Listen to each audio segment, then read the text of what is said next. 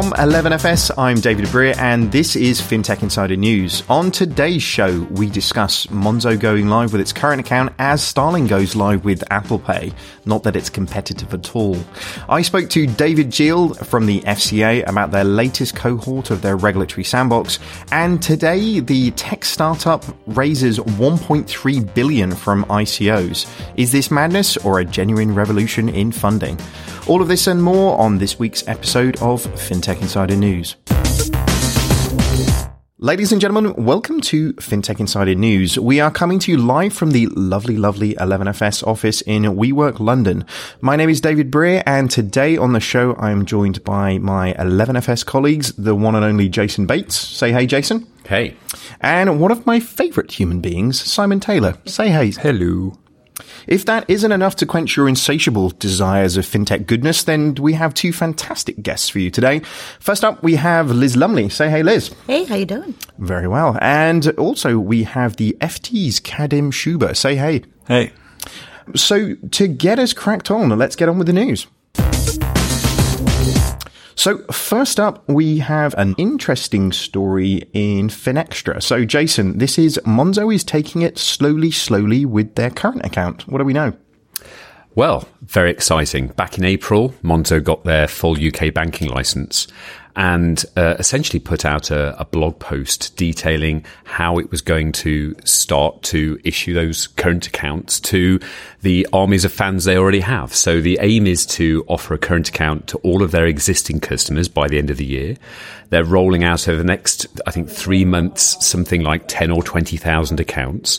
And it's the classic Monzo story. It's starting to scale it up, dealing with the problems that occur, you know, building it out, and then, you know, essentially giving it to the rest of the country. The investors get first dibs, so people who've been involved with the crowdfunding campaign get to move to the front of the queue, and it's a super exciting time. You know, suddenly it's faster payments, suddenly it's account number and sort code, and we're starting to get to the point where we're seeing real digital banks take hold. I have been incredibly unlucky with everything that goes with Monzo, so I'm not an investor, not for the want of trying, but for the lack of luck. So I imagine I'll have to wait and see what happens and get one of these. But would anybody be up for transferring to a Monzo account? Well, now? I had a golden ticket. I tried to sign my husband up to it, but he didn't get the email. So I've been unlucky as well. But I noticed if you read the story, they're going back to old school banking, customer service between 9 and 6. Only, so I think it's going a bit retro. Retro banking. Yeah, I think that's temporary whilst... I know it's temporary, but I thought it was cute. It's quite sweet. I do like this idea of do something with 10 customers, 100 customers, warn them that it's super early, things might break, you're testing this, things aren't going to be quite perfect. I think that makes sense. Like, build things out in concentric circles, test it with people who know they're in an element of a very early product, that know they're taking risk, and learn from it, and then fix all the things they find, really thank them and grow a relationship with those people. They build advocacy with the brand, and we see this a lot, I think, in the startup space, and I think it's something that incumbents can learn from. I like the fact that Jason referred to it as sort of a classic Monzo approach, because, like, genuinely we have heard that from banks now. It's like, do a Monzo is becoming a thing, which is... I feel like it needs a dance. Can you do that dance? Like, it's the one episode where we're not doing it live on Periscope, but, like, can you do that dance for us now? Simon? You can dance. You can dance. I find most interesting, though, is the almost painfully transparent way that they're communicating about these things. If you look at the way that they've spoken about what they're launching and what won't be involved, you know, the features that actually won't be here at the right at the start, and equally the financial accounts that were put out, really sort of going into depth and explaining the basics of what was going on, which interestingly some news outlets sort of take as a target bullseye, and suddenly it's they're going super slow and they're not going to be launching figures, or look at those financials, they're losing lots of money. But there's something for me that's super powerful about this hasn't been PR'd or messaged.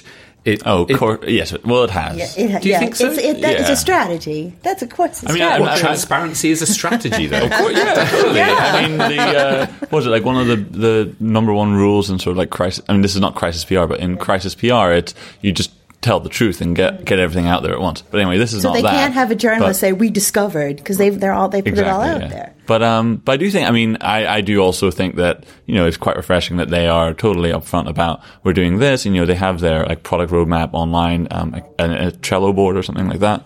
But in their accounts, they said that every user loses them like 50 quid a year, which is a lot to lose on a user. Obviously, it's not like marketing. They've got really great sort of... But that's just current accounts. Banks lose money on current accounts. Yeah, well... Time. But they're losing a lot more than that, yeah. And do banks lose a lot more than that? Oh, I mean, they're saying, they said in their accounts that, like, we will lose less money when we can move over to a bank-style current account, right? Mm. Well, so when they actually insource a lot of the capability around the provisions of the cards, but yeah, banks can lose a lot more than that. But banks can lose a lot of money because they've got thousands of staff, hundreds of branches, billions spending in IT. The CMA report on current accounts that was produced not so long ago showed that you can make £160 a year per customer on average from a current account. Yeah, but the whole reason why banks originally did free checking was because they could take that loss because those customers bought higher priced items, mortgages and other, and that margin has become a lot smaller. I mean, I love the challenge of banks, but I've always been curious about why they went for current accounts, as it just seems like such a difficult road to take. well, they didn't necessarily, not all fintech did to start with, did it? You know, I'm just talking about like the Monzos and Starling. But it's kind of the evolution of that, isn't it? Mm. And for me, I kind of feel like actually the center point of my financial life is my current account. You know, it's where I get paid, it's where everything that I pay goes from. When you talk about owning the customer, that's it. That's ground zero. Yeah, I like that whole owning the customer thing is always a delicate sort of naming convention, isn't it, in people's minds? You know, evil bank empire owning a customer means a very different thing from sort of primary access of data. But no, I sort of see it as like a pivot point for every sort of financial thing that I do, really, you know. If you can know me and know my data, then you can serve me better.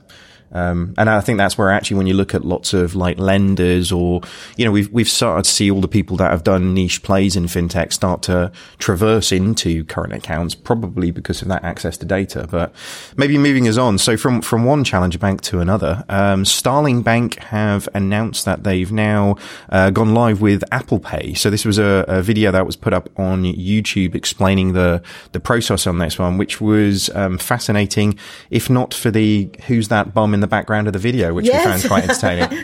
Someone, I don't want, and again, I feel like I shouldn't criticize them, but whoever did that video, whoa. they covered the gentleman. I believe it's a gentleman because it looks like a chap wearing shorts, but if it is a lady and we've just offended you, I'm really sorry. But an interesting, you know, Starling are killing it, right? You know, with all of the sort of perceived slowness with Monzo getting to market with a current account, then it seems like every other week Starling are releasing another feature and functionality. Well, but my question about Starling, and it may be that I need to do more research on the company, is like, who is using Starling?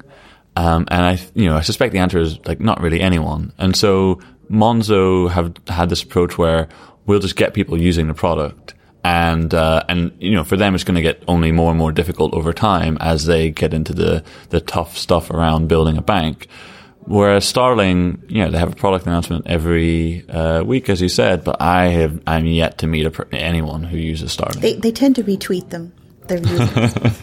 So I haven't, in a sample size of myself buying stuff at places, like I haven't seen a Starling card in the wild yet.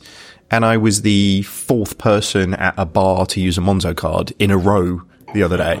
And like, these are normal human beings. This wasn't some sort of weird fintech event that I was attending. Not like our people. Yeah. not like us. Not us people. Real people. So yeah, no, I have to say I haven't seen Starling cards out in the wild. But interesting one. But it's interesting. It's like a sailing race where you've got sort of the yachts going off in orthogonal directions. You know, on one hand you've got sort of driving that massive customer base, really sort of getting up there, learning, getting the data, building. And then on the other hand, you've got, you know, Starling are doing, you know, launching an island, they've got a marketplace, they're launching a current account, they're doing Apple Pay.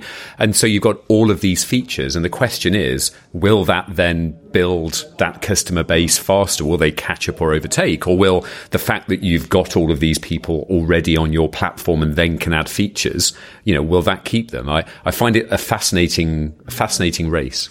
I think definitely on the customer one, as well as from a developer perspective, because actually I think with all of the stuff that Starling is doing now and all of the APIs that they've released, and, you know, they are way ahead of many of the sort of players in this space doing it at the moment. So if developers start moving more towards them and less towards sort of the, you know, people like Monzo, then actually I think that will be a real sign that they're making hay, because then the features are going to be almost like, a continuous stream of new stuff coming to market.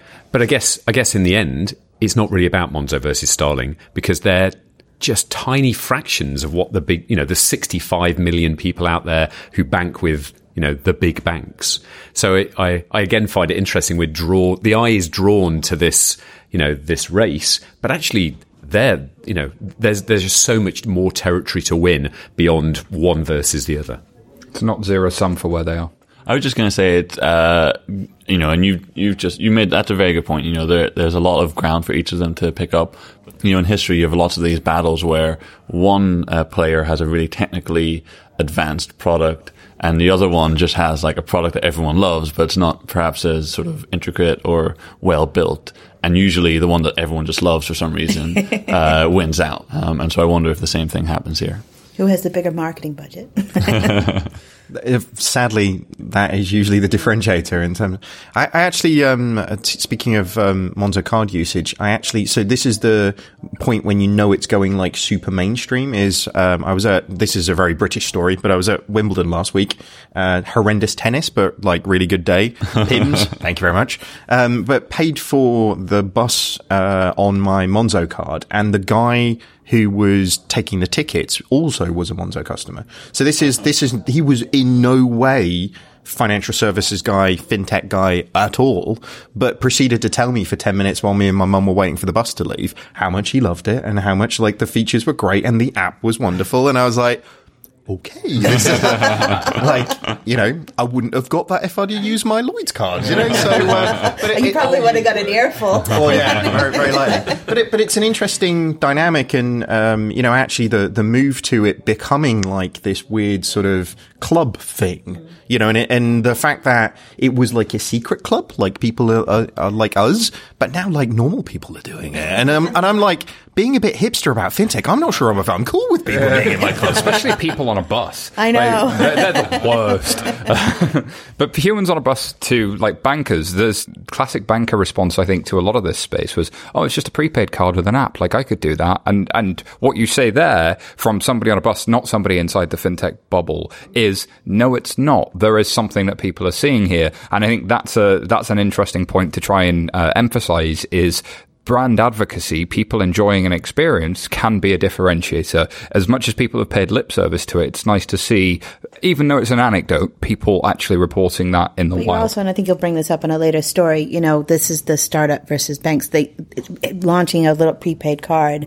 They don't understand what that point is in the journey of the startup. Yes. A bank doesn't understand. They think it's the end, not the beginning. Exactly. Well, in the David and Goliath, I'm always definitely on David's side in that those scenarios. It's almost like it's your name. Can't tell why. Moving on. So we have another story from Finextra, and this is PayPal partners with Samsung Pay, which is a lot of P's in a sentence. It's a lot of the word pay, isn't it? PayPal, pay, PayPal, PayPal, PayPal. Yeah, so coming soon, consumers in the US will be able to use PayPal within Samsung Pay. So Samsung Pay, of course, is I go to a retail store, I go to whatever store I want to do, and I want to buy my stuff. I go to the checkout, and when I get to the till, I had to get out my Samsung Galaxy S8, and I use the Samsung Pay app, which has my card stored inside it, and I can pay right there.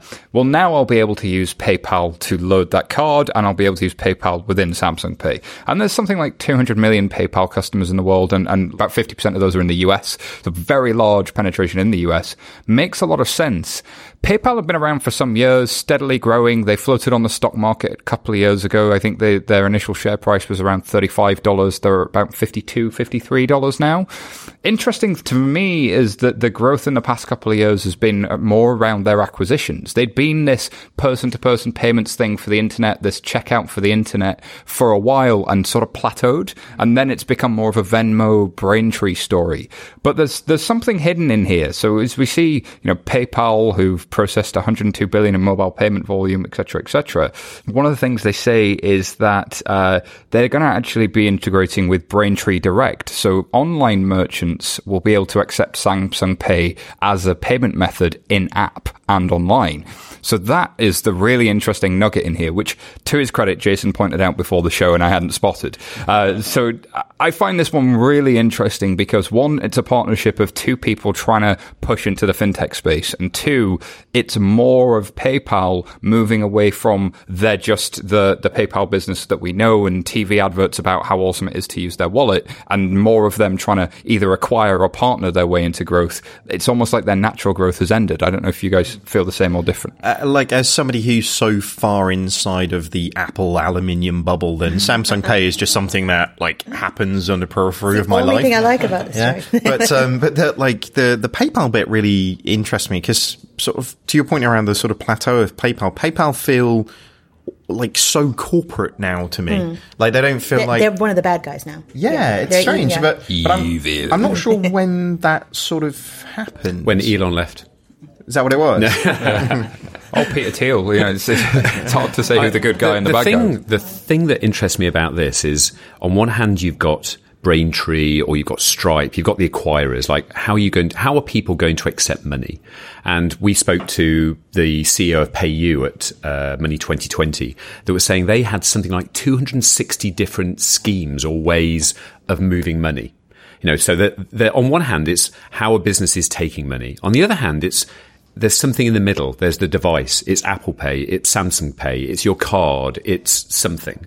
And then beyond that, there's the wallet. Like, where's my store?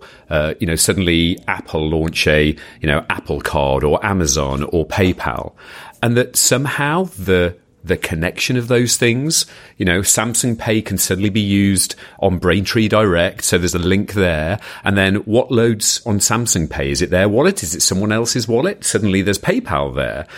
And suddenly you're getting these alliances where people are looking to win in their particular area, but also, you know, some people are actually stretching across those things. And whether that's banking, where we're seeing, you know, the stack of the buds and the curves and the people who are going to sit above banks and then banking infrastructure, or payments, where there's the acquirer, the method, the physical thing and the wallets. It fascinates me how these things are suddenly becoming verticals or horizontals. And these alliances are forming. Suddenly it's like my gang against your gang, or I'm going to work with these three guys and you're going to work with those two guys. It's very West Side Story reference. It is. I'm going to start clicking my fingers at this point. So it's not David versus Goliath. It's Goliath versus like 15 Davids might be able to take it down. Nobody wants 15 Davids, I'm just saying. The expertise in that partnership and how you bring those cooperatives, those collaborative groups together seems then to be the, you know, the way to win, really. But I guess this is, again, it's like big company versus small company stuff, right? No, none of the big companies that are out there right now started with all the things that they do. They did one thing well and either acquired other people who were doing something else reasonably well or not so well and, you know, became that sort of full stack of what universal banking actually is, isn't it? Android was an acquisition by Google. I mean, there's a strong track record of acquiring your way in as a big tech company and growing. You can do it. The tech companies are some of the biggest acquirers out there. And this makes sense as a partnership because, as Jason says, it's two people closer to the edge. Apple's strategy now starts to look like it's them or the highway, with these guys taking a bit of a different approach. Interesting to see how this one kind of evolves, because which approach is right, I guess. Apple's starting to look like it's their way or the highway. That's always been there. Well, yeah, in this particular instance, right. But yeah, I take your point. Okay. But they're controlling that center. You know, it's like if you've got Apple and someone's got the iPhone and they've got a great market share, then who are you going to get to take Apple Pay, and who are you going to get to connect their wallet? Yeah. So suddenly it's let's strong arm the banks into using Apple Pay and the device, and let's strong arm the acquirers and where I can spend Apple Pay. And from this base of, you know, the Apple fanboy iPhone users, we're going to try and connect both sets together. You know, I think that there's something there. Interesting. Moving on, we have a story on Bloomberg. So this is BNY Mellon appoints tech-focused Charles Scharf as their next CEO. Indeed. So BNY Mellon are a custodian bank. Now, custodian banks are the banks that hold money when one bank and an asset manager are trading. So this is your very capital markets institutional side. So a pension fund may have an account with an asset manager, but really all of your pension funds tend to sit at a custodian bank. That's where all of the money sits, and basically custodians are glorified vaults that just keep track of who owns who what, right? I mean, I love how you had to explain what other types of banks are to think well, but I think it's worth it for the people who aren't in financial markets to just kind of get a view as to what a custodian bank is. Is he going to be based in Pittsburgh? I don't know, but what's interesting to me about this kind of headline is they're talking about BNY Mellon appoints tech-focused Charles Scharf as its CEO. So I went on Wikipedia and looked for what tech-focused Charles Scharf had, and I found a lot of CFO roles, I found a lot of CEO roles, I found a lot of history with different banks, and he was very close to Jamie Dimon at one point, and all kinds of things. I couldn't find anything that suggested he was tech-savvy or tech-focused. Did you search GitHub? Because I'm thinking he's got a massive repo. His Git repo there. Makes all of the engineers weep, I'm sure. I think it's BNY, obviously, as a custodian, are in a position where custodian banks are seen as being threatened by distributed ledger tech, by tech change. They're glorified number keepers. They see themselves as adding a lot of value. They would argue they do add a lot of value, but there's definitely a focus for them to be able to reduce cost. There's margin pressure, and they're seen as middlemen in that market. So being tech-focused is a great headline, but actually the proof is in the pudding. I know their CTO and other folks. What were his roles at Apple and Google then? What did he do there?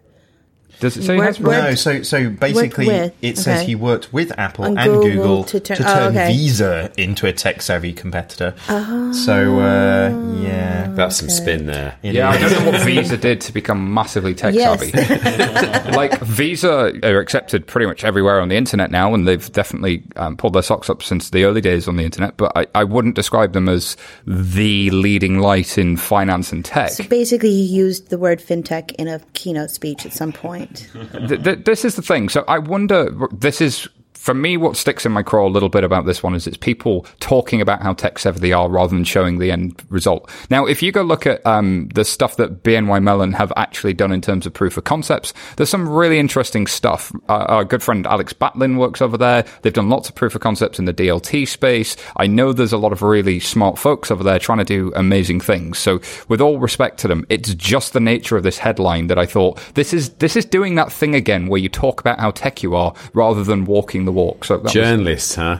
I know, right? Or the worst. Although, in that journalist's defense, he didn't write the headline. No, they probably don't. Yeah, but then it says BNY Mellon was founded by Alexander Hamilton. Bank of New York was founded by Alexander Hamilton. Mellon was then they merged. Mellon's a Pennsylvania bank, and they merged. And so actually, most of BNY Mellon is Mellon. Like the old BNY people are. And you know how like sometimes two banks come together and one wins and one loses. History. Mellon won. You did not think you'd be getting a history lesson today, did you, ladies and gentlemen? It is. I've been reading a book recently about the .com boom, and it's got this weird sort of nature to it where it was written in 2002, and so it's making fun of people, but now also itself looks kind of silly because it's like Amazon, they thought everyone would be buying stuff online. Yes, and now, in 2017, you're like, I mean, obviously.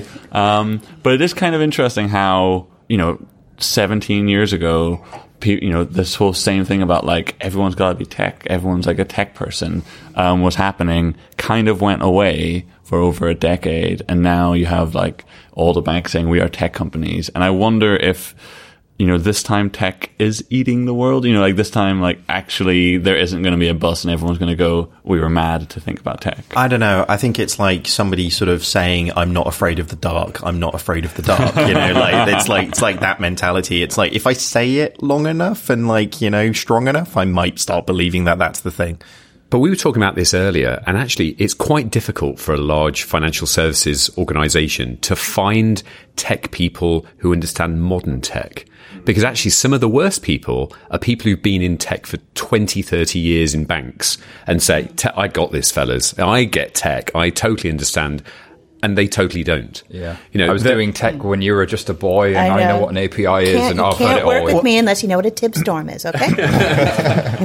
Yeah, many a conversation we've had with people who are like, yeah, we run the bank on APIs. Like, we've had so many banks. It's quite... and it's like, no, that's MQ messaging. It's quite different. And SOAP doesn't count. It's... But then who do you bring in? You know, in the end, you bring in Shingy.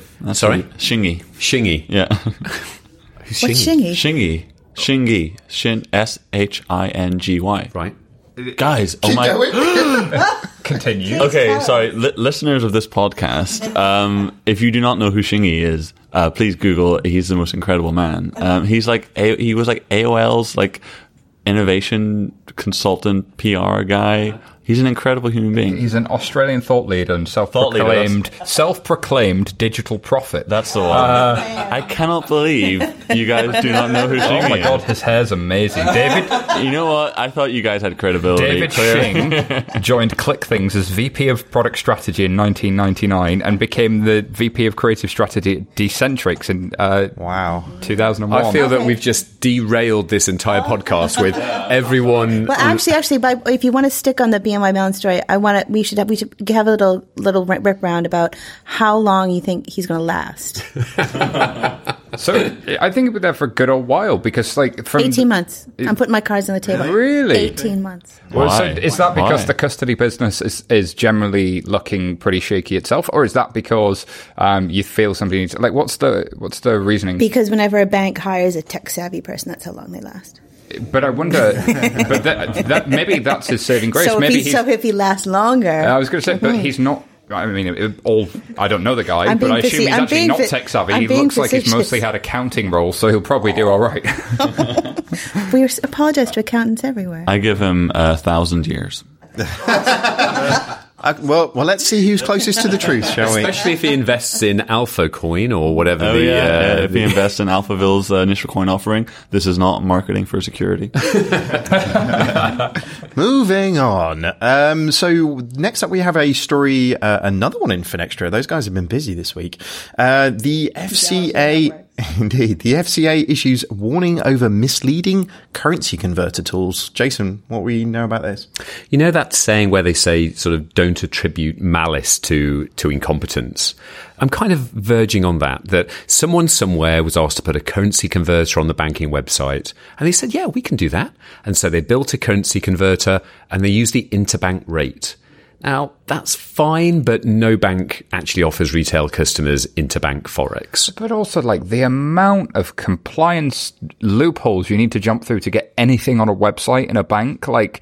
Sometimes the arguments I've seen over the wording of T's and C's has taken months. Like the word the or a can be like a game changer where you need 25 people in a room. So like there is something to be able to like, how did this get out? Like how did you make that? You could just have a camera at a Bureau de Change at an airport and just like focus on that. Ah, there you go. No, I mean, well, the story, I guess I didn't explain the story, was that the FCA are pretty worried that certain financial services organisations are putting currency converters on their website that just don't represent the fee that customers would pay. So you look on the website, you go, how much would $100 be? Or 100, and then you see it and you go, that's great, let me sign up. It's like, whoa, all of a sudden, no, I'm not getting that rate at all.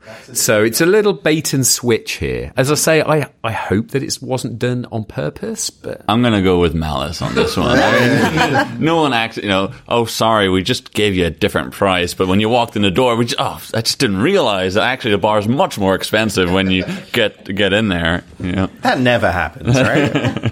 To be honest, I don't even think that's the biggest problem in currency. Like, the biggest problem in currency is you turn up to the airport and basically you get gouged beyond belief, which should just be stopped. Does anybody actually carry cash anymore, though? So, I literally...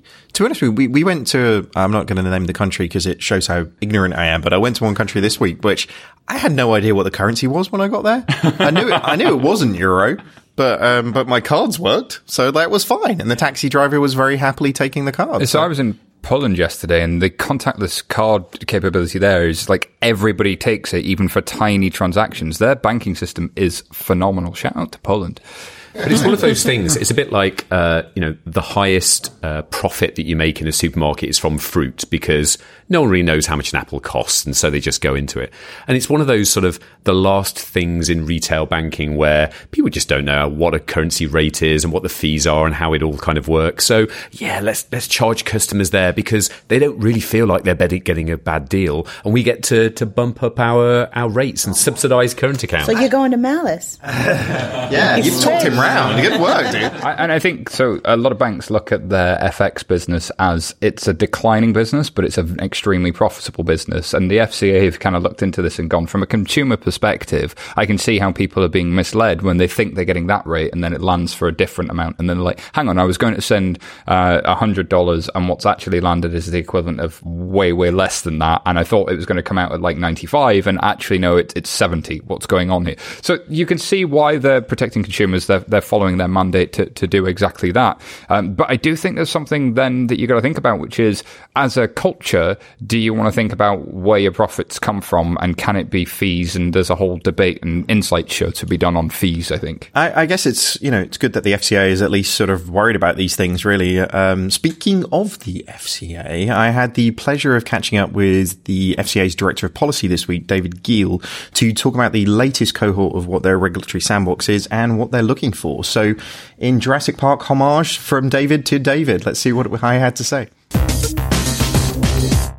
Great. So I'm here now talking with David Giel about the FCA's regulatory sandbox. Welcome back to the show, David. It's great to have you back. It's great to be here. Thank you. Thanks very much for coming.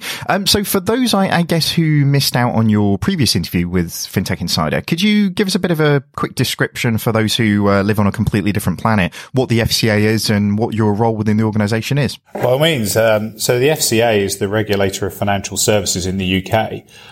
We're the conduct regulator for everything. So whether that's very small firms, who are just coming into the market thinking about payments or insurance, whatever it may be, we regulate them, right up to the very largest banks and insurers, asset managers and so on. So we broadly regulate everything from a conduct perspective. And we do so to try and make sure markets work well, to make sure consumers are protected, also, importantly, to look at make sure competition is functioning properly and that markets operate with integrity. Fantastic. And the reason for chatting today is the deadline for the third cohort for the regulatory sandbox is rapidly approaching. Could you tell us a little bit more about the sandbox? Of course, the sandbox is one of the most exciting things that we do as a regulator, and it's a little bit different because it's about helping firms who've got really good ideas to try them out. And try them out in a safe space where they can work with the regulator. So it's really about the firms coming to us and saying, I've had this idea.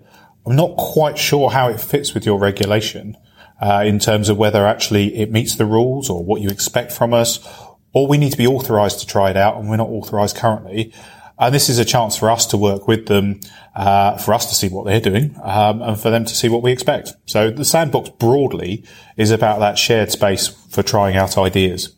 Fantastic. And I guess off the back of the success of the cohort one and the companies that went through and seeing the companies that have been announced in the second cohort, then what types of companies do you think should be sort of coming forward for cohort three?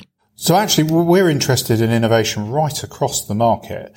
I don't mind whether firms come to us, whether they're payments firms, whether they're insurers, whether they're mortgages, savings. If there's a good idea and it's something we regulate, we want to talk to these people. So we have seen quite a number of firms who offer payment services. We've seen some looking at using things like distributed ledger technology and applying that to, say, digital ID. We've seen new takes on insurance, new takes on savings, new takes on helping people who are vulnerable consumers, perhaps, and helping them to engage. So whether it's large firms or small firms, new firms or existing, anyone with a good idea, we want to talk to you. Fantastic. And what type of support and tools do the FCA give? Because I know, having spoken to a lot of the companies that have sort of come through both the first cohort and are in the second, then you guys really sort of go all out with ensuring that they get everything that they need. Yes. So the first thing we do is look at what sort of help that the firm will need. So do they need to be in the sandbox or can we help them in another way? But if they do, there are a number of tools that we can use. So those tools include, firstly, restricted authorization. So for people who aren't currently authorized, can we authorize them for a period of time to deal with a set number of customers, for example, just for the purposes of that test? And we can do that more quickly if we know those parameters and we agree those parameters. And that's the most popular thing that we've used actually in the sandbox, is people coming to us from perhaps currently outside the sector with something new that would fall within the financial services realm. We can also help firms by helping them to understand what our rules mean. So we can give them individual guidance. So in terms of the test that you're looking to do, how do our rules apply? What do they mean if you do this or that? And how can you stay the right side of the line? In some areas, we can waive rules. So actually, we can switch off particular requirements if we think it's appropriate to do so. And we could also offer non-enforcement action letters. So if things do go wrong, we won't take enforcement action.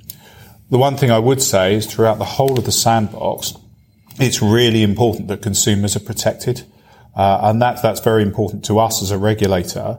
So whatever we do within the sandbox, we would agree with the firm up front, what are the consumer protection aspects and what happens if things do go wrong? So how do we put consumers back where they should have been? So it's not an unregulated free-for-all, if you like. It's about testing in a controlled environment where we as the regulator can work alongside the business. So I guess the action that everybody should be taking who's got a good idea right now is that the deadline is creeping up, isn't it? When do businesses actually have to have their applications in for the cohort 3? So cohort 3 closes on the 31st of July. So they've got a few days yet, but not that long. So I would encourage anyone who's interested in participating in the next cohort to be filling out their application now. All the details are on our website of our criteria and what they need to do. If they're struggling with that, just give us a call. We can make sure they take the right steps. Fantastic. Well, another thing for me that really feels like we set aside the right resources and the right emphasis to really sort of foster innovation. So, David, thanks very much for joining us on FinTech Insider again. Thank you very much. Awesome. Thanks very much for that, David, and great to hear what's going on with the sandbox. So now it's probably time to top up our drinks. Just to point out for everybody, Liz Lumley's actually started bringing her own wine to these podcasts because I know nothing about wine. Echo Falls. Oh, my God, David. I know. I will sit down. I'm a Lambrini girl at heart. What can I say? So while Liz fills up her glass and we fill up our drinks, listen to our sponsors. The Financial Times guides you through complex issues. In divisive times, don't settle for black and white. When you need the full perspective, turn to FT.com. Become a subscriber today. Search for FT subscription. Critical mass. That's what turns the smallest ventures into life-changing forces. Reach critical mass by joining Temenos Open Marketplace for fintechs, opening up access to 2,000 of the world's largest financial institutions. Don't just take our word for it. Temenos Marketplace has just won Reader's Choice Best Emerging Innovative Technology Product and Service at the 2016 Banking Technology Awards. Join Temenos now. We make the money go round. Let's be honest. Most digital banking experiences just aren't that amazing. Learn how more than 180 banks worldwide, including Barclays, Deutsche Bank, and BBVA, innovate faster with Strands as their trusted fintech partner. To find out more, visit strands.com today.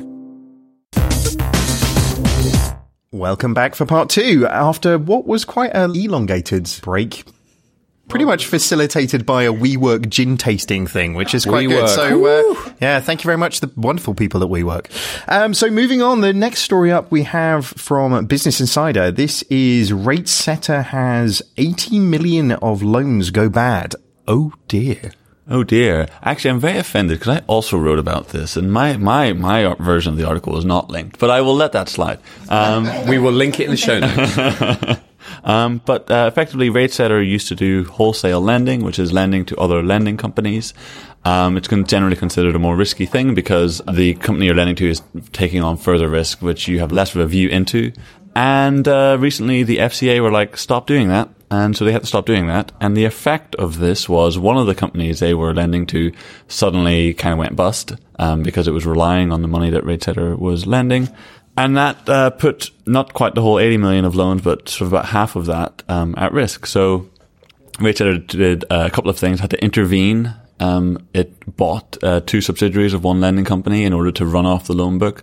Those loans, that's about 38 million or something. Those loans have not gone bad. I mean, they're certainly not doing as well as they could have done, but Ratesetter believes that it'll be able to run them off and get the money back. It also made an intervention into another lender called George Banco, where it sort of bought a minority stake and put their co-founder on the board. It's backing away from it, though. Curiously, they made the investment and they said, what we're going to do is we're going to start lending directly to George Banco customers. And then 3 weeks later, they said, we thought we were going to do that and we're not going to do that. Which I wonder, I don't know if the FCA were like, don't do that, or there was some other reason not to do that. But the George Banco loans, they also haven't gone bad. George Banco is still like a functioning company, and Ratesetter also believes that it will be able to pay back the money. So that's most of the 80 million, so they're not quite bad. The interesting is about 12 million now run off to 8.5, which was a company Ratesetter lent to was a vehicle finance company. It owned a 50% stake in a advertising company that had like digital advertising screens. And is it the one that got a 12 million pound loan? That's a 12 million, which is, according to Business Insider, sorry, it's not FT, poorly managed. Right, so the company was poorly managed. It like had digital advertising screens in places like golf clubs and Tony and Guy managed hair salons. I'll take 6. And that money, it was like, so that's a bad debt. Their provision fund currently has about 12 million of cash in it, or a little bit less, a little bit more, and about 8 million of future income. So effectively, they have said, no, our investors will not feel the pain for this, because if they were, it would pretty much, wipe out like half of our provision fund and certainly all the current cash in it, which is a big deal for Ratesetter because its entire like business model is predicated on our investors don't feel losses because we have a provision fund that protects it from them. So clearly, yeah, their wholesale lending business has not turned out as well as they had expected to, and they've dodged a bullet here, which is their provision fund, being in crisis, which would be, a big reputational problem for them. So I don't know. Hopefully they are able to get everything back, put the ship back upright. So there's a quote. Ratesetter said in an email to its customers, the provision fund does not provide a guarantee of safety of your investment. Well, that's what they say, but the effect, right, the point of it is to make people feel a little bit more like their investment is safe. The other interesting thing here is last December, the FCA put out this big report where they said, effectively, some people are not telling their investors when things go bad. Some people are disguising losses by stepping in. And this sort of stuff did not happen last month, right? These are loans like, early 2016 and so on. So Ratesetter sent an email to investors being totally transparent, but they weren't transparent when the thing happened. And I think this is them, hearing what the FCA is saying, which is you need to tell people when losses happen so that they have the full understanding of the risks that are, that exist on your platform. But also, like vehicle financing, like the fact that you've been lending to vehicle financing, that the FCA is concerned about the transparency and potential conflicts of interest and irresponsible lending in the motor finance industry is like, talk about lending to someone that arguably could have an investigation into them anyway. And how does that turn out? Yeah. I mean, in fairness, I think Ratesetter have always been, it's not been a secret that Ratesetter has been doing sort of some kind of vehicle finance. I mean, I think Zopa also does a bunch of vehicle finance, and they're actually expanding that part. And you can ask questions about whether that's a good idea, given all the concerns generally about car financing. But to be fair, I don't think that bit was a secret, and their investors, if they had Googled a bit, they would have known that, I guess. Google, the source of all knowledge. And it's a bit of a different narrative to the, hey, fintech is rosy, everything's good, rah-rah, let's do fintech too. Actually, no, everybody's poo stinks. Like, there's you got to do stuff right, and you got to say the right stuff. Just because you're alternative does not mean you're better, or you're a good guy. Exactly. And I think the large banks who have for quite some time, you know, struggled with making lending compliant and trying to do all this stuff will finally take some kind of relief that, like, hey, look, it's not just us that gets kicked. I think there's something to be said for, even if you're small or smaller and doing something, you will get found out. It's not a get out of jail free card. You can't just wave past compliance. You have to put a lot of effort into compliance, even if you're small, because otherwise people can get burnt and things can go wrong. Speaking of lots of effort, moving on to the next story. So this is something that Barclays put lots of effort into. We have Barclays now giving away BPay bans for free, which they were previously charging for. Jason, what's happening here? Well, this is an article from our friend Lindsay Barber at City AM around Barclays BPay, which is this £20 contactless pay wristband or sticker or key fob. I got one of these a long time ago when they were into the alpha phase, and essentially almost all of it is a holder in some way for a very, very small debit card. You know, it's absolutely tiny. It reminds you of the SIM cards. It's like a chip with a little antenna. It's not that like you a prepaid card, or is it? It's a stored value thing. Okay. So I think you load money onto it, and then you can use these stickers or key fobs or Topshop do a holder for one of these micro cards. So they were trying to kind of push this new, don't carry cards around, wear the card, or it's kind of trendy, or it's on your keys, or which is interesting because a lot of banks, at least in the US, were giving away stickers or giving away these kinds of things in order to make it easier to pay. But ultimately, Barclays in February, they said they'd had 1.1 million transactions taking place using BPay, with 6.6 million spent since launch. And they launched it in 2015. So in April alone, there were £460 million worth of contactless transactions. So you argue it's not really hit mainstream. It's not a big thing here. And so it seems that they're still trying to push it, and they're removing that barrier, because would you pay £20 for something to carry around? If you go to like a music festival, you go to Disneyland. Sure. You know, you get a wristband. Yeah. You pay for stuff.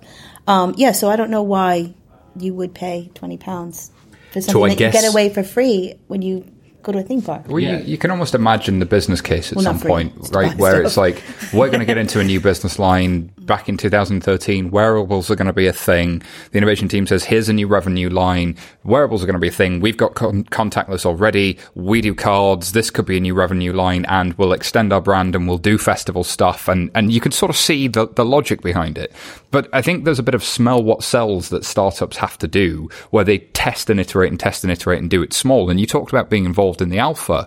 What's interesting is that alpha probably didn't give the data feedback it needs to stop doing something that isn't catching fire, because this thing has been pushed and continues to be pushed, probably because an awful lot of money's been spent on pushing it without necessarily getting the feedback and the results that it necessarily needs. And this, we talked at the beginning about, you know, the Monzo approach or the other startup approach of get users, do something very small. If it works, then build other features. This is almost the opposite of that. There are no users, but let's keep pushing it anyway. It feels a bit like a zombie that just... You try and make it work. Yeah, that just kind of refuses to die and go away. Whereas there was a startup called Token that hit TechCrunch on the 27th of June, and they've made one ring to rule all of your passwords, payments, and physical access. They've raised 1.5 million from Future Perfect Ventures, RRE Ventures and Highline Ventures, who've invested in some pretty good stuff. They have a GSM chip and an NFC chip in there. You can manage Bitcoin wallets, and it's basically designed as high-end jewelry. And they're trying to partner with Apple and the Apple Store to try and make this like a really high-end thing that people want to have. It's going to be this really cool way. So you can see that the approach was different. It's a startup. It's got venture backing, and they've got a bunch of fashion brands behind it and high-end like technology companies to try and push it. Very different approach. It's not, we think we're a cool brand as a bank and we're going to push this at you and charge it for you. It's, we're going to build a thing and it has to survive based on, you know, venture capitalists behind it. I think any like piece of hardware has to be given away for free. Mm-hmm. I mean, my son, you know, once a month, he's 12.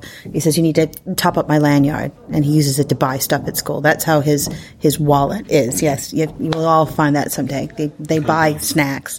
But yeah, so this is it. So you get it at schools, you get it at festivals, you get it at amusement parks. It's not something. It's something that you pick up for free and you load with £20, and yeah. Mm. Wow. I agree with that. It's like having the privilege of buying something shouldn't be like a paid for experience, yes, you know? Yes. Like if I had to pay for my credit card, that would be a weird thing that I had to pay for my credit card to then pay for stuff with that service, you know? So, but is this Barclays saying this is not great? It's not working out. Therefore we should give it away for free to bring up the users, or is this them saying, actually, this is working and we want to kind of get more people using that's kind of what worries me. Like, which is it? I don't know.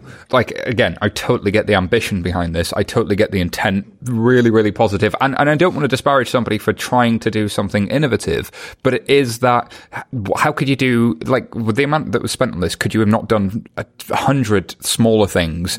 One of those might have caught fire and then back that rather than really push.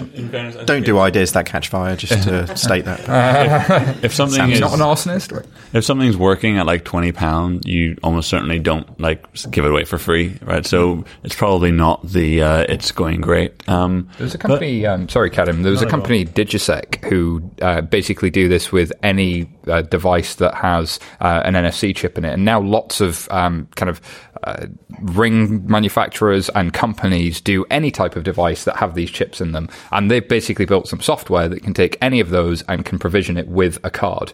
Now that's a really small company that interestingly came through the Barclays accelerator, and I think is kind of more where this feels like it's heading. Like if I've bought a thing and that thing happens to be available to have Apple Pay in it or Samsung Pay or Mastercard, whatever it is, that feels better than I go to my bank to buy my jewelry. Yeah. I gotta be honest, I find almost all of this sort of like new ways of payment stuff extremely irritating. Oh, it's so boring. I hate it. I hate the new ways of payments. Yeah. I hate it. I'm sorry. I need to tell this story. What did you do? It is so boring. Yeah. It is so incredibly boring. I was in the Lamb and Flag pub in Covent Garden last week, which is in the middle of tourist land, and there were these 18-year-old American boys, and I'm like, oh my God, my countrymen, I hate you, why are you embarrassing me? And they're all excited because they can buy beer, and they're all like buying themselves pints of Foster's. And I went and bought myself, my friend, 2 pints, and I paid contactless, and they went, oh, dude, how'd you do that? And I'm like, oh, fuck you. Like, really? Just, it's not magic. It's just paying for beer. I find it annoying for a different reason. I find it annoying. So whenever I get on the tube, I get my card out and I just tap it and it works. And then I get on and then there's some idiot using their Apple iPhone. Pay. And it takes them like 10 minutes for the thing to recognize there's a phone there. And everyone's waiting in the queue behind them. And I saw someone else using like their Apple Watch. And they were like fumbling around trying to get their arm in the right configuration and stand. I'm just like, just use your goddamn card. It's not broken. I use my Oyster card because it's 100th of a second. It's quicker than the contactless. Right, and yes, even that. Olympic payments, that's what we want. So. but I think we're in slight sort of risk of just being sort of our, you know, pasty-faced sort of UK living London lifestyle here to a certain degree. Like if I was kind of the sort of Tandadonis that sort of was hanging out on a beach and actually didn't want to carry my cards around with me and paper stuff. You're on holiday, you're at a festival, you're at an amusement park. All of those things make sense. Yeah. Yes. But the thing is, like, we do that like maybe like twice a year, whereas actually like most of the rest of Europe live like that every day. So like festivals every day? Well, no, just like, you know, 5 o'clock it's beach time. But it's interesting. It's an interesting point you bring, because then from that you could say, like, maybe this is a beach thing, a holiday thing, because then actually stored value card, good forex rates, like some kind of thing that means you don't have to have a wallet. And suddenly what you're saying is Barclays should have said, you know what, we're just going to launch this with people in Malaga. Yeah. You know, and see if it works. And then, you know, anyway. You'll send them your consulting bill. Barclays, we will send you the bill. Moving on. So this is a story in the FT, Academy. You'll be glad to hear on this one.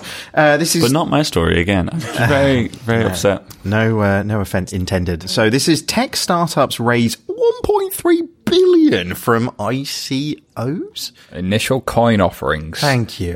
So, which sounds like IPO. initial public offering, but it's very, very, very different. That must have been intentional, though, right? To give it the sound of something professional. But so here's the thing. If you speak to anybody doing one of these things, they do not want you to call it that. It is a token sale, and selling tokens, as Jason said earlier while we were talking offline, might as well be selling magic beans for how these things are worded. So who came up with the term ICO then? I think it was a term that started really around 2016. It was used originally by the DAO, I believe, or somewhere around there. I don't have the exact details. It was a term that popped up, and the idea was instead of it really was a token pre-sale, right? When Ether came along, they said these Ethereum things are going to be worth something one day. The Ethereum network hasn't launched yet, but buy them now, and they may be worth something in future. So the idea is you offer it up front for something that may be of value in future. So on Blockchain Insider, I gave the example of being like, I'm going to build a theme park in the near future. When I build that theme park, there's going to be a load of rides. Right now, if you buy these tokens, you can go on one of those rides for 10% of the cost of what those rides are going to cost in 3 years' time when the theme park gets built. But we might not build the theme park, so the risk is priced in. So you're buying them at 10%, assuming the value is going to increase for something that has utility in future. That's the theory. But then it gets weird. So I like theme parks, but the rest I don't understand. So typically you would raise venture capital and you'd try and build a company and you'd have to prove where your revenue is going to come from. Here, what people tend to do is they will have a white paper and they say, this is the future product we're going to offer, and it's not going to come out for 6, 12 months. And then they do stuff like domicile a foundation in Switzerland and make it so that nobody from the US can invest and all these kind of things to generally avoid the scary regulators in the world, which raises an eyebrow. But I think there's something about these initial coin offerings that are... So there's a great quote by F. Scott Fitzgerald that says, the ability of a first-rate intelligence is to hold two opposing ideas in mind and still function. What I love about this is, on the one hand, this is madness. It is a bubble. It is stupidity. It is the dot-com boom all over again. 1.3 billion in the space of a couple of months for about 7 to 20 different companies is legitimately insanity. Like there's no way about it. And it's also a genuine revolution in how companies are funded and could be a new business model. That's truly, truly exciting. Like the whole blockchain world right there. And that barbell is a sign of just how crazy it is. But I look at things like steemit.com or all of these crazy things that we talk about on Blockchain Insider as being just really interesting business models. And there are some very interesting ideas here. But there's also the fact that I can have a white paper and I have no proof that I'm ever going to have any revenue, and people will invest in it, and there are people going to get burned. Well, and the scary thing on this is that it's not just the people who are raising 1.3 billion who are doing this. So, you know, literally, you've passed me your phone twice during the recording of this, and you've had two approaches now for offers of getting involved in ICOs, and I've sent you about, what, 3 or 4 emails this week? So, you know, like the sort of the fury around getting involved in this stuff is happening, and none more than what's happening over in the FT category. Yeah, I think actually when we were on Blockchain Insider, I was like, you know, maybe this is the thing. Maybe I don't know. You hatched an evil plan. Yeah, I actually looked at what it was, and I'm going to not hedge my bet. I think there is no, you know, barbell thing going on here. It is just insanity. Do you remember you talked about that book where people were looking back on Amazon? Yeah, yeah. You just did that. Well, maybe I will be the guy who in 2002 said Amazon was going to be nothing, but. From what ICOs may exist in the future in some form, right? If they continue to exist in the current form, it is nothing but madness, right? Agreed. Effectively, people are raising money and they're doing it with an ICO because they have no obligations. And people who seem to not care about the fact that they're buying nothing are giving them money, right? So that is what's going on now. And like literally the EOS token sale, it says in the FAQs, these have no use, no function, no purpose, no rights. They're nothing. And people are like, oh, but you gotta listen to the guy. They start giving you some lecture about what is money means. Yeah, like in the presentation, like, no. The website says these things have no value, right? But this is, and it's like, So why have you why? And they raised $200 million. So it's also a poison thing. So I was MC of Blockshow Europe in Munich earlier this year. I am available for all your MC needs. And we did like an audience poll. With the baggy pants, I'm thinking. There were lots of Bitcoin bros there. There were Bitcoin bros. Trademarked. So we did like a poll on ICOs, and they said, you know, what do you think of them? And half the audience said they're complete copswaddle. They're, you know, ridiculous. And then exactly 50% said, yeah, I'd invest. So it's like... it's a barbell. It's a barbell. But in the end, this is, you know, it's geek Kickstarter. It's people who've been mining and are in the community. They've got the religion. It's like, we're going to, like, forget all those capital markets. Forget the man. Like, we're off of that. Like, we're going to create our own world, man. But if it was just geek Kickstarter, if they were like, hey... we're doing a Kickstarter, we're going to, you know, but it's not that, right? It's dressed up, it's dressed up in the language of you're about to make $1 million bucks, right? And that to me is not just like 3 billion. Where'd this come from? It's just, it's funny Ether money and funny Bitcoin money. I know, you can launder it. Simon told us how you can launder it. I wrote it all down. Yeah, like on the EOS thing, right? Again, in the FAQ, it said, well, what are we going to use the money for? It says the money is the revenue of Block.1, which is based in the Cayman Islands, right? So from off the bat, this is not any investment. This is just the sales of our Cayman Islands business. And then it says we may use some. We're gonna like develop the software. I'm sure the software is great. Also, we might just start. You know, we use it to fund our consulting business, right?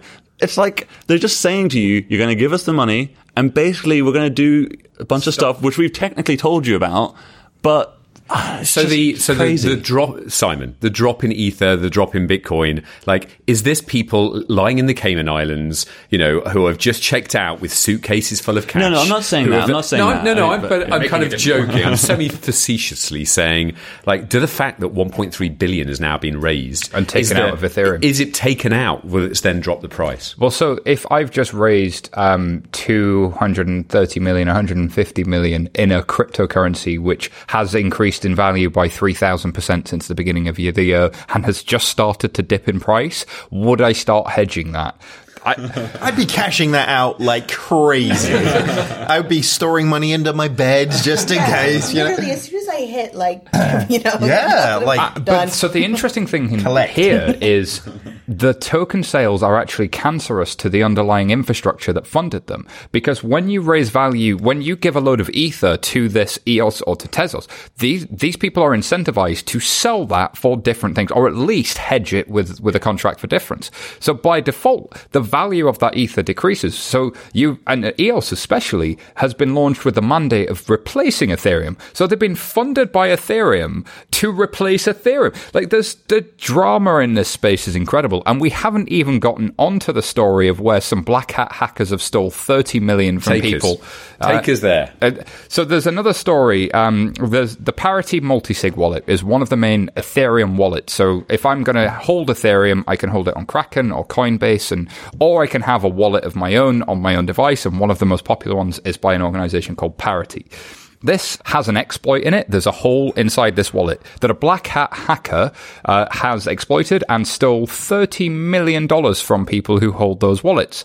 And that black hat hacker happens to have the same address as the person who was behind the DAO hack, which is a whole other story that we can get into. And if you don't know what the DAO hack is, Google that, because it's interesting. So hold on. You're talking about some like evil mastermind, like cryptocurrency guy who's made two of the biggest hacks that the world's seen. This is the great train robberies all over again. It's magic. But the plot thickens. Not only has somebody stole 30 million for that purpose, somebody else has ridden in on their white horse and said, hey, I know this exploit's out here. I'm going to steal your money from you to protect you from the bad guy. So there's somebody. I really hope it's the same guy. Yeah. So somebody has stolen. Somebody oh my God, I know how he did it. Somebody has genuinely stolen $150 million from people and said, don't worry, I'm going to give this back to you. This is movie stuff. And well, we've got to move on to the next story soon. So we're going to have to cover this all in Blockchain Insider next week. So how do people find... So this is the sister podcast, a FinTech Insider. Correct. Where did people find that? You go to iTunes or your favorite podcast app and you look for Blockchain Insider. And we've been covering tokens for weeks. Kadim's even been on one of the shows. It's been pretty magical. That's like the best movie trailer ever you just delivered there. It's got drama. It's got hackers. It's got everything. But I love how they identify themselves with black or white hats. It makes it so much easier. Well, yeah. If only everyone wore those kind of hats. That's a bad guy. He's got a black hat on. When augmented reality comes in, I'm just going to superimpose these hats onto people to know who I'm dealing with. Everybody in this room would have a white hat for sure because I love you guys. Simon. Oh, you know. But we've got to move on, Jason. There's a story in The Guardian here about ending of the rip-off charges. I think basically like everyone wrote about this because... it sincerely affects customers. You know, if you've ever been to a newsagent's and you go in to buy something, you say, I'm going to use my contactless card. And they say, that'll be 50p. Or you've been online to buy airfares and suddenly there's this surcharge there. You know, all of those things around we're going to charge you extra for debit cards, credit cards, are suddenly not going to happen from January 2018. So where's the fee going to move to? Well, that's the interesting question because from a consumer perspective, you think, wow, this is great. But of course, that merchant who has a deal with an acquirer somewhere, like, are they now covering that charge? No, it's still going to be passed to the consumer. Is the acquirer going to make... it'll just be sent to the consumer another way.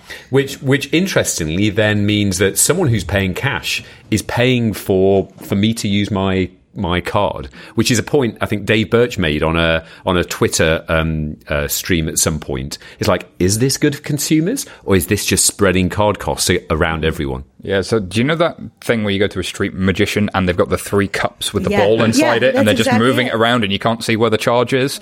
Like, I get the feeling that this is going to happen here is like, charges and fees seem like whack-a-mole between the regulator and the banks. And I'm mixing my metaphors, but like, there's just something about you move one fee and somebody tries to find another place to put the fee. And there's a real cultural thing here. Like, stop being assholes. There was a story Lee Fulmer made, told at an old EBA day, I think it was in Luxembourg. He's ex-UBS, or I think he's at UBS, ex-JP Morgan. And it was during the first iteration of the Payment Services Directive. And he was talking about Ireland. And all of a sudden, people were shown, because of the PSD, all the charges that went on. And, of course, people popped up and said, what are all these charges? And, in fact, they were always being charged this. Because the PSD, they were now shown exactly what they were being charged for. So it's a psychological play. I mean, I'm upset with The Guardian, but I know they get a bit populist. It's like, so consumers are not going to have this. Yeah, you will be. Well, you just want to know about it. Well, you know, where I live, you know, you have to walk sort of 5-10 minutes in either 10 minutes in either direction to get a card machine that doesn't charge, and sometimes that's out of order, and you got to go to one that does charge. I mean, I'm really happy that will end. You found an ATM machine that charges? Where are those? Some like dodgy all over pub the place. In the East End? No, I live near them as well. Okay. It's plagued with card machines that charge. I mean, in general, like the reaction may be that, for example, like really funny, the day this story came out, Just Eat's share price fell like a huge amount, but because you know they make a significant amount of revenue from card processing fees, and it's total nonsense, right? They're not going to, you know, there isn't going to be suddenly all that revenue is gone. It may be the hit will be to restaurants because they won't be able to charge the fees, but they may just increase prices, or they may, you know, and so airlines were the worst for this, right? Yeah, it's totally ridiculous, actually. But I think it's like one of those things where people will just get away with taking the piss for as long as they can take the piss. And actually, when these services become commoditized enough where the transparency comes along, then actually you can't get away with it anymore. So the business model needs to move on. So it's quite a terrible indictment, I guess, of an industry that's been taking the piss for quite a long time. But while you can't challenge it and you can't really explain it, then you can get away with it. But then equally, I'm not convinced it's the guy in the newsagent. In some way, he's just passing along the fees. Yeah. I don't think he's come up with this amazing, you know, clever way of taxing people. He's like, look, you know, certain card acquirer charges me this fee and... look, I need to pass that along. And yeah, I'm going to make a bid on it, but still, when I take a card, it costs me something. And you can see the original, the first airline that did this was like, God, these card fees are really killing me, especially because people are using their Amex to get their air miles. Amex was the big one that used to have the most charges. So you could see how it crept in, and then you could see Ryanair going, well, every other airline does this. Let's really crank this fee because, and so it just creeps into being, and so you end up in this constant struggle between regulators and people that started out as I'm just going to cover my costs can very easily run away from you. But unless you build a culture of like, should we be doing that? Is there a better way to profit? Is scale better? And as an incumbent, it's hard to find those places for growth, because we talked about BPay earlier, because when large incumbents do try and do things for growth that are trying to be innovative, they don't always work. And you can more or less rely on a fee structure to generate your profit. I agree. I mean, it's not the corner news agent that's doing this on purpose. That having that POS terminal costs them money. Mm. So, it's both him or her and the consumer that are getting screwed by this. And when you eliminate that fee, those are the people that need to be taken care of. But I also think that the in general, whenever people are able to just add fees on prices, that's a way of adding on profit while still saying, well, the price is cheap. And so if the result is that the cost gets put into the price, well, in a competitive market, that's better than the price plus the fee. Yes. That's slightly higher price, because you would expect the companies to still compete. And that thing that always catches me when going to the US around sales tax. Yeah. It's like, what? Hold on, it said this on the thing, and you're saying that? Yeah. And also the different states. Yeah. but I guess in that context, though, to your point, it's like saying, and what we've seen here is like people start to take the piss with it.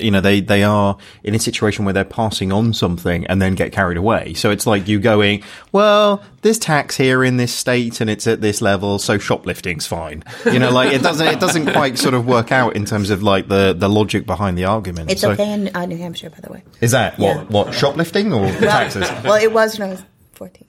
Oh, okay. I believe there might be a whole nother story behind that one. So moving on quite quickly before Liz gets into trouble.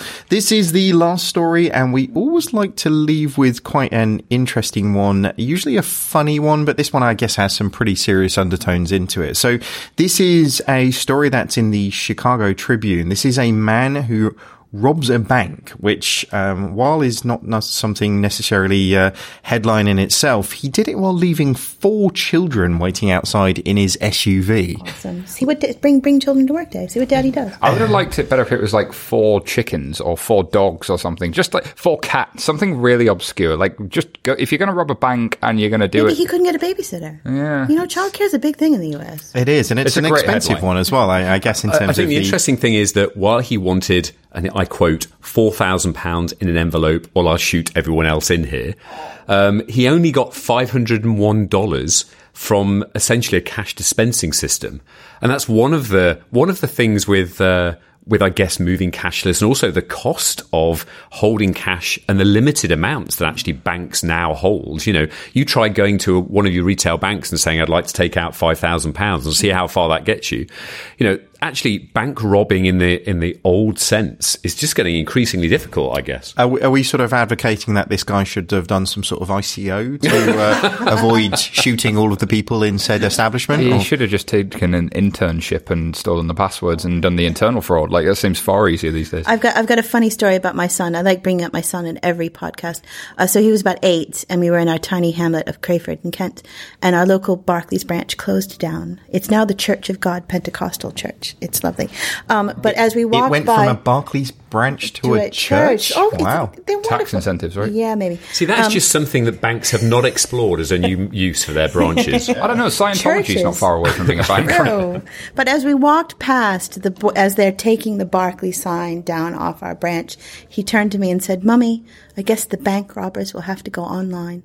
And they kind of had it. If you look at card not present fraud, that's where it all is these days. And to be honest, that is probably the truest tragedy in this whole scenario. So that brings us to the end of this show, and that wraps up another fine new show, if I do say so myself. So thank you very much to our guests, Liz. Thank you very much, Liz. Thank you very much. Sorry, I'm a bit squiffy. And Kadim, thank you very much, Kadim, for coming along. Cheers. And, of course, to David at the FCA, thank you very much for your insights. Before we wrap up, you can find more from our guests on Twitter. But, Liz, where can they find you? girl-disrupted.com. Very good. And Kadim, where can they find you? At Kadim Shubber on Twitter and ftalphaville.ft.com.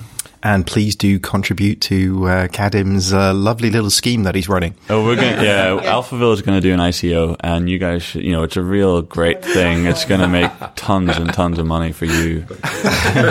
Let us know the address. We'll happily publish that. Kadim has bottled enthusiasm, don't you think? If you like what you've heard this week, don't forget to subscribe to our podcast, and please leave us a review on iTunes. We love reading those reviews. That's it for this week. Thanks for listening.